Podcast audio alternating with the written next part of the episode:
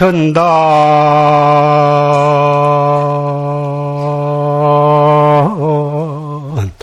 목주 중생상하고 급여열의 보살형예로다 나. 오,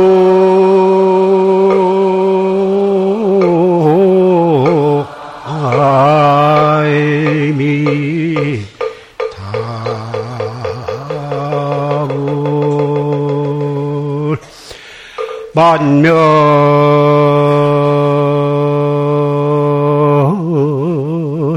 천도 수각이나 양문 훈기 일반 향예로다 나아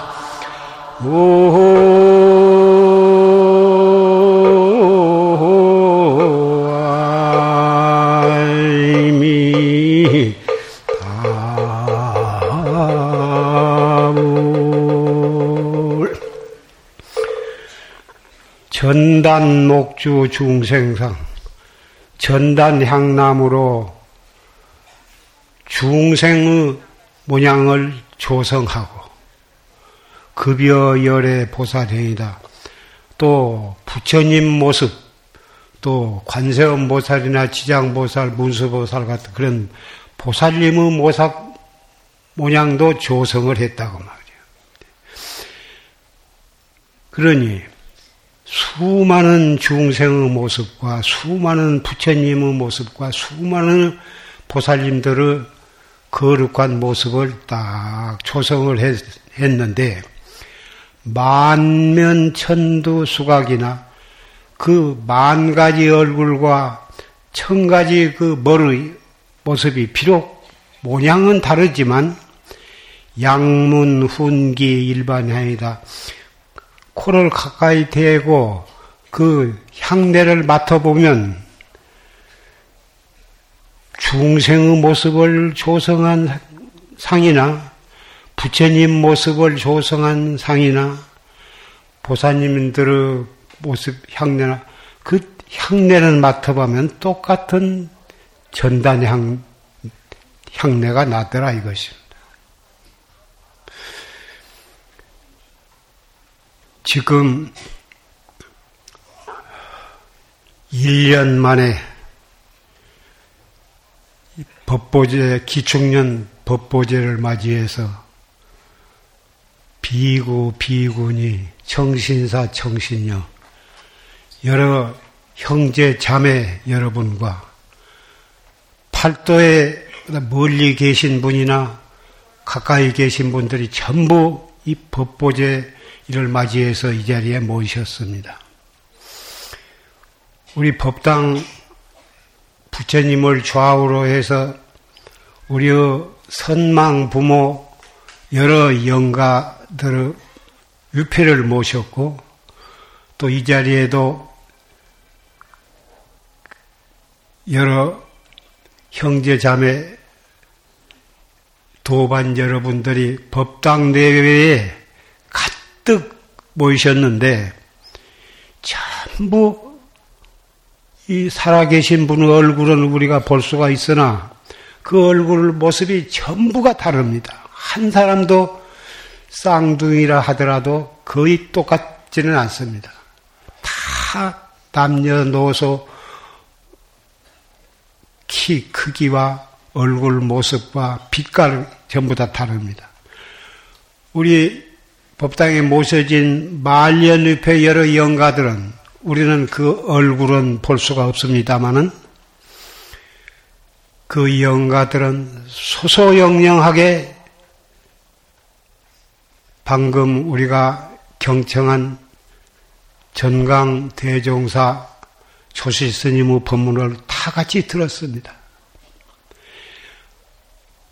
모습이 있거나 모습이 다르거나 살아있는 사람이나 영가나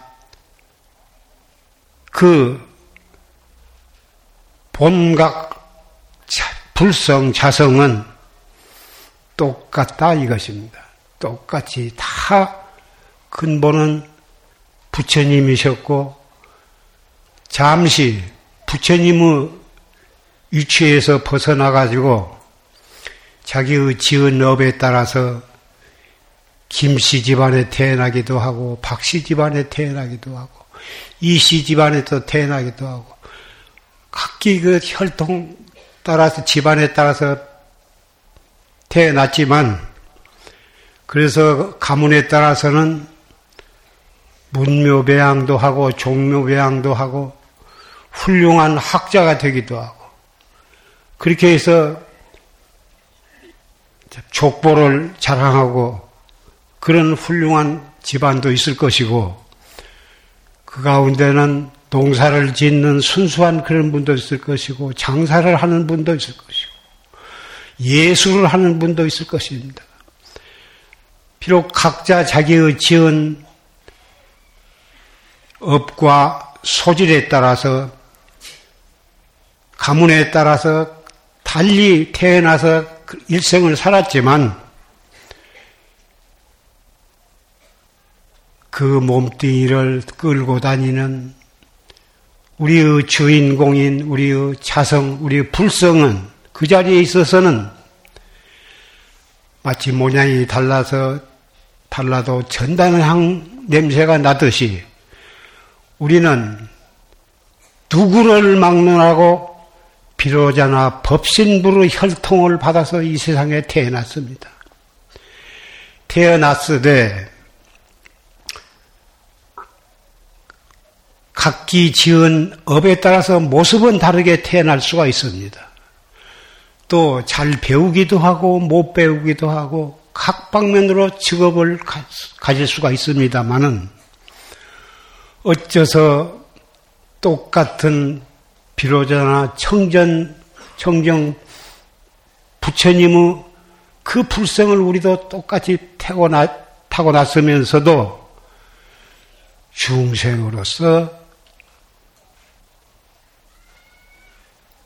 각가지 업을 지으면서 고해 삶을 영유하고 있는지 가슴에 손을 얹고 깊이 생각해 봐야 하는 것입니다. 좋은 집안에 태어났으면서도 부모, 조부모, 조상으로부터 내려오는 가풍을 지키지 않고 부모의 좋은 교육을 제대로 이어받지 못하고 공부도 잘 아니하고 주색 잡기에 빠지거나 심지어는 살인 강도하고 도둑질도 합니다. 그러다가 감옥살이도 하고 그런 사람이 있듯이 우리는 다 같이 청정법신 비로자나부르 그 혈통을 받아 쓰면서도 자기 이 몸뚱이 속에 비록 이 몸뚱이는 똥과 오줌과 피와 고름으로 뭉쳐진 그러한 육체입니다. 그러나 육체를 끌고 다니는 우리의 주인공은 조금 더 그런 더러운 것에 때묻지 않는 것입니다. 바로 그 우리의 참 주인공이며 그 불성인 그것을 우리는 찾아야 하고 그것을 깨달아야 합니다.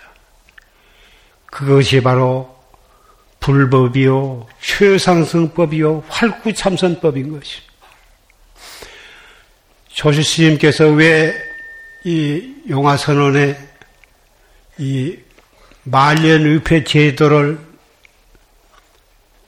개설을 하셔서 많은 신도들로 하여금 조상과 우리 살아있는 사람까지라도 더 앞으로 이 말년 위패에 모시도록 하는 그 법도를 만들으셨냐 하면은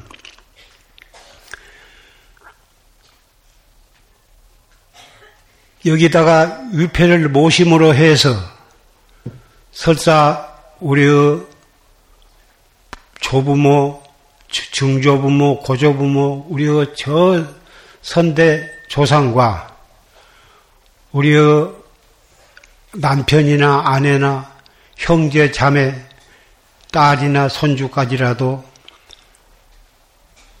일생을 살다가 본의 아니게 천당이나 또는 극락에 간 분도 있지만 본의 아니게 잘못된 그런 영가로 있을 경우 그 영가는 어디 가서 의탁해서 살겠습니까? 장아함경에 보면은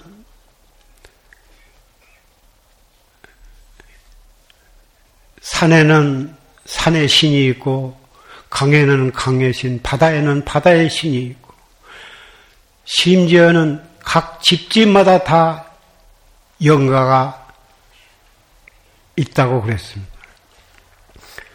산에 나무 나무마다 큰 나무는 말할 것도 없고 팔뚝만한 술에 축이 될 만한 그런 작은 나무에 이르기까지도 다 영가가 붙어 있다고 하셨습니다.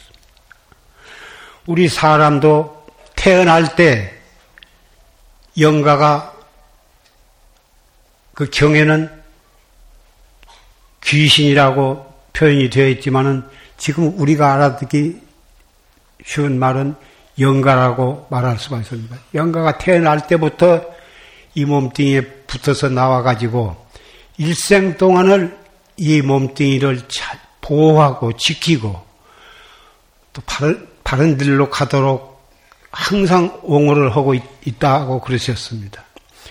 그러다가 살다가 일생을 살다가 숨이 질 때는 그 영가가 전기를 거두어 가지고 육체로부터서 떠납니다. 이렇게 말씀하셨습니다. 그런데 그 영가가 육체로부터서 떠나 가지고 결국은 인연 따라서 제일 흔해, 흔해 빠진 나무에 의지해서 의, 의, 의탁을 하는 것입니다. 그래서 부처님 조시스님께서는 그러한 영가들로 하여금 편안한 의지처를 만들어 주신 것입니다. 졸심의 법을 믿는 사람은 여기다가 말년의표를 모십니다. 조상이나 특히 집안에 비명에 간 영가는 말할 것도 없고 좋게 돌아가신 영가도 바로 극락세계에 가셨을는지 천당에 가셨을는지 어디에 갔는지 우리는 알 수가 없기 때문에 이 법당에다가 말년 위패에 딱 모셔놓으면 여기서는 정월 초하래 정월 보름 4월 초파일 결제 해제 7월 칠석 모든 명절에는 반드시 이 말년위패에 향을 올리고 청수를 올리고 과일을 올리고 또 조실 스님의 법문을 틀어서 영가들로 하여금 업장이 소멸을 하고 정법을 믿고 환희심을 내서 인연이 있을 때까지 이 법당에 계실 거고 좋은 법문에 의지해서 해탈을 한 그런 신심을 내면 극락세계나 토솔촌 내원에 내원국에 태어나실 것이고 또 인간의 인연이 있으면 좋은 집안에 태어나실 것입니다. 그래서 이 말년일패 제도는 정말 우리 돌아가신 영가들을 위해서 바로 토솔촌이나 극락세계로 인도하는 큰 좋은 법이라고 생각합니다.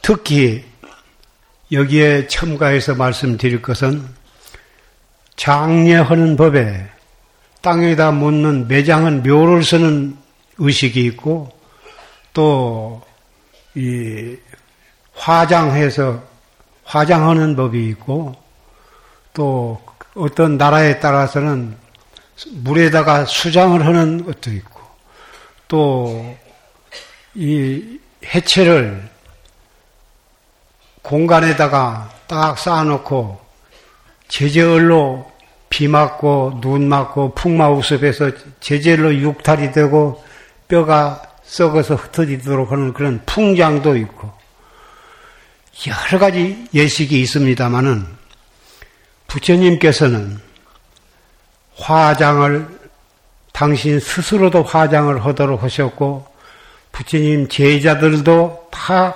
화장을 해서 모셨고 불법을 믿는 신도들도 화장을 해 오고 있습니다. 어째서 화장이 제일 좋으냐?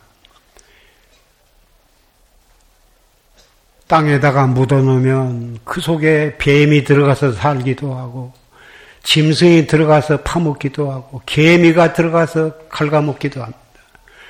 물에다 넣으면은 고기들이 다 들어서 뜯어먹고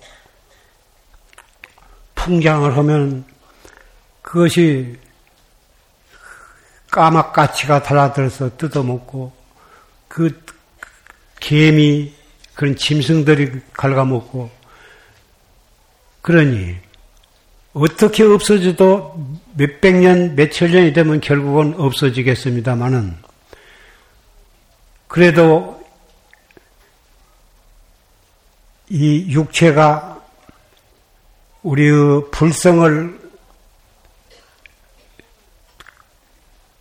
모시고 일생을 사는 그 육체가 우리의 조상이 그 결국은 육체가 있음으로써 장가도 들고 아들, 딸도 낳고 그 아들, 딸 낳아서 전믹에서 키우고 한 그런 조상이나 아내나 우리 형제 자매나 그런 육체를 아무리 얼마 안 있으면 썩어서 없어진다 하더라도 우리가 어떻게 하면 그 육체로 하여금 잘 화, 장례를 모셔야 하는 것은 대단히 소중한 것입니다. 그래서 속가에서도 비록 매장을 하거나 여러 가지 장례를 지내도 정성을 다해서 장례식을 거행하는 거고 일가 친척 형제 자매들도 그 장례식에는 다 참여를 해서 슬픔을 나누게 된 것입니다. 그런데 그 여러 가지 장례 가운데 화장이야말로 가장 좋기 때문에 부처님께서도 그것을 장례를 하신 것입니다. 어째서 화장을 하면 좋으냐? 어리석은 사람은 불에다 넣으면 뜨거워서 어떻게 하냐? 이미 영가는 이 몸에서 떠났기 때문에 육체는 전혀 뜨, 뜨거운고 차가운 것을 모르는 것입니다. 그걸 걱정할 것은 전혀 없는 거고, 화장, 3일장을 하거나, 5일장을 하거나, 아마 최소한도로 3일장 정도로 하는 것이 무난하다고 생각을 합니다. 3일장을 해서 어, 화장 적당한 화장터에 가서 화장을 정성을 다해서 이, 스님네가 염불 하면서 화장을 잘 모시면 그 영가는 화장 장례할 때 화장할 때 염불이나 초제, 이제, 삼제, 칠칠일제나 그때 연불이 생사 없는 도리를 설하신 부처님과 조사의 법문이 바로 장례식 할때 최고의 연불인 것입니다. 그래서 그 뜻 깊은 그 영가가 그 연불 소리만 들어도 생사가 허망한 것이요. 육도 윤회가 무서운 것이고 어떻게 하면은 그 해탈을 할 수가 있느냐 하는 해탈을 할 수 있는 길을 일러드리는 것이 장례할 때 해준 그 연불인 것이고 초제, 이제 7제, 49제 때 하는 연불이 바로 그 연불 소리만 들어도 영가의 업장이 소멸이 되고 생사해탈로 나아가는 길을 일러드리는 것이기 때문에 혹 여러분 가운데에는 불교를 믿으면서도 화장을 하면은 영가가 뜨거워해서 안 된다 그런 공포심을 가질 필요가 없는 것이고 또 유교를 불교를 믿으면서도 유교의 풍습을 어, 어겨서는 안 된다고 하는 그런 가문도 있을 것입니다만은 억지로 전 가족들이 반대하는데 억지로 하기는 어려운 일이나 가능하면 화장을 해서 장례를 모시는 것이 장례를 위해서 집안을 위해서나 영가를 위해서나 참 좋은 일이라고 산성을 믿습니다. 왜 믿느냐 하면은 부처님과 역대 조사들이 육신통이 다 나시고 육바라미를 통달하신 그런 부처님과 조사들이 환히 다 아시기 때문에 화장을 권고하신 것이라고 나는 믿습니다. 여러분들도 이 말씀을 믿고 가족들이 혹 반대하더라도 좋은 말로 설득을 해서 화장을 하도록 그렇게 여러분 자신들도 화장을 하도록 유언을 하실 것이고 여러분 자손들도 그런 말씀을 잘 타일러서 앞으로 화장으로서 장례식을 하도록 그렇게 지도를 해 주시기를 바랍니다. 생야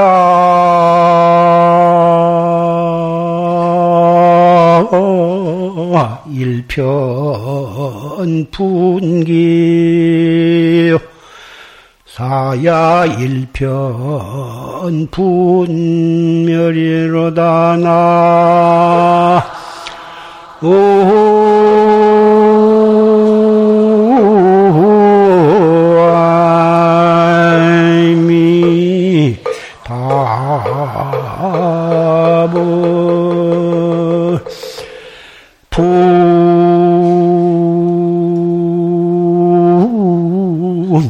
자체 본무시려 생사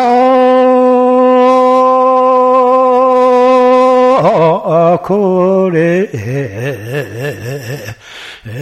여견이로다 나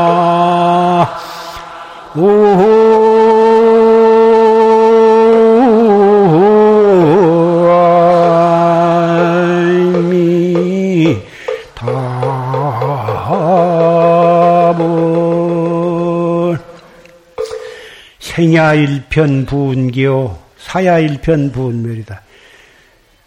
이 세상에 태어난 것은 마치 허공에 한 조각 구름이 일어난 것과 같고 죽은 것은 그 일어났던 구름이 구름 한 조각이 흩어진 것과 같아. 부운 자체 본미실이요. 뜬 구름 자체는 본래 실다한 것이 없어. 그때 기온에 따라서 습기가 올라와 가지고 구름으로 뭉쳤다가 바람에 따라서 날아가다가 결국은 그 갖가지 모양의 구름 모습이 결국은 흩어져 버린 것과 마찬가지로 이 세상이 태어났다가 한평생을 살다가 인생이 사는 것이 업에 따라서 좋은 업도 짓고 악한 업도 짓고 슬프게 살기도 하고 괴롭게 살기도 하고 가진 모양으로 가진 모습으로 일평생을 살다가 가지만 구름이 이 세상에 왔다 흩어진 것과 같다. 그런 말씀인데 비록 이 육체는 한평생 그렇게 살다가 가지만은 육체를 끌고 다니는 우리의 주인공은 과연 어디로 갈 것인가? 지은 업에 따라서 천당에도 가고 지옥도 가고 연부를 잘하고 열심히 참선을 해서 극락에도 가고 업에 따라서 축생이 되기도 하고 지옥에 가서 무량 고를 받기도 할 것인데 그 문제를 사람마다 다 각기 다르고 지은 업이 다르고 모습이 다르고 생이 다르기 때문에 다르나 정법을 믿고 또 조실스님의 법문을 열심히 시간 나는 대로 들으면서 이먹고 참선을 열심히 하시면 반드시 생사해탈을 해서 토설촌 내원궁이나 극락세계나 또는 원에 따라서 인간에 태어나되 좋은 집안에 태어나서 또 정법을 믿고 정법에 의해서 참선을 해서 자기도 확철대오를 하고 많은 사람들을 정법으로 인도하서 이 사바세계가 극락세계가 되도록 그런 역군이 될 수 있다고 믿습니다.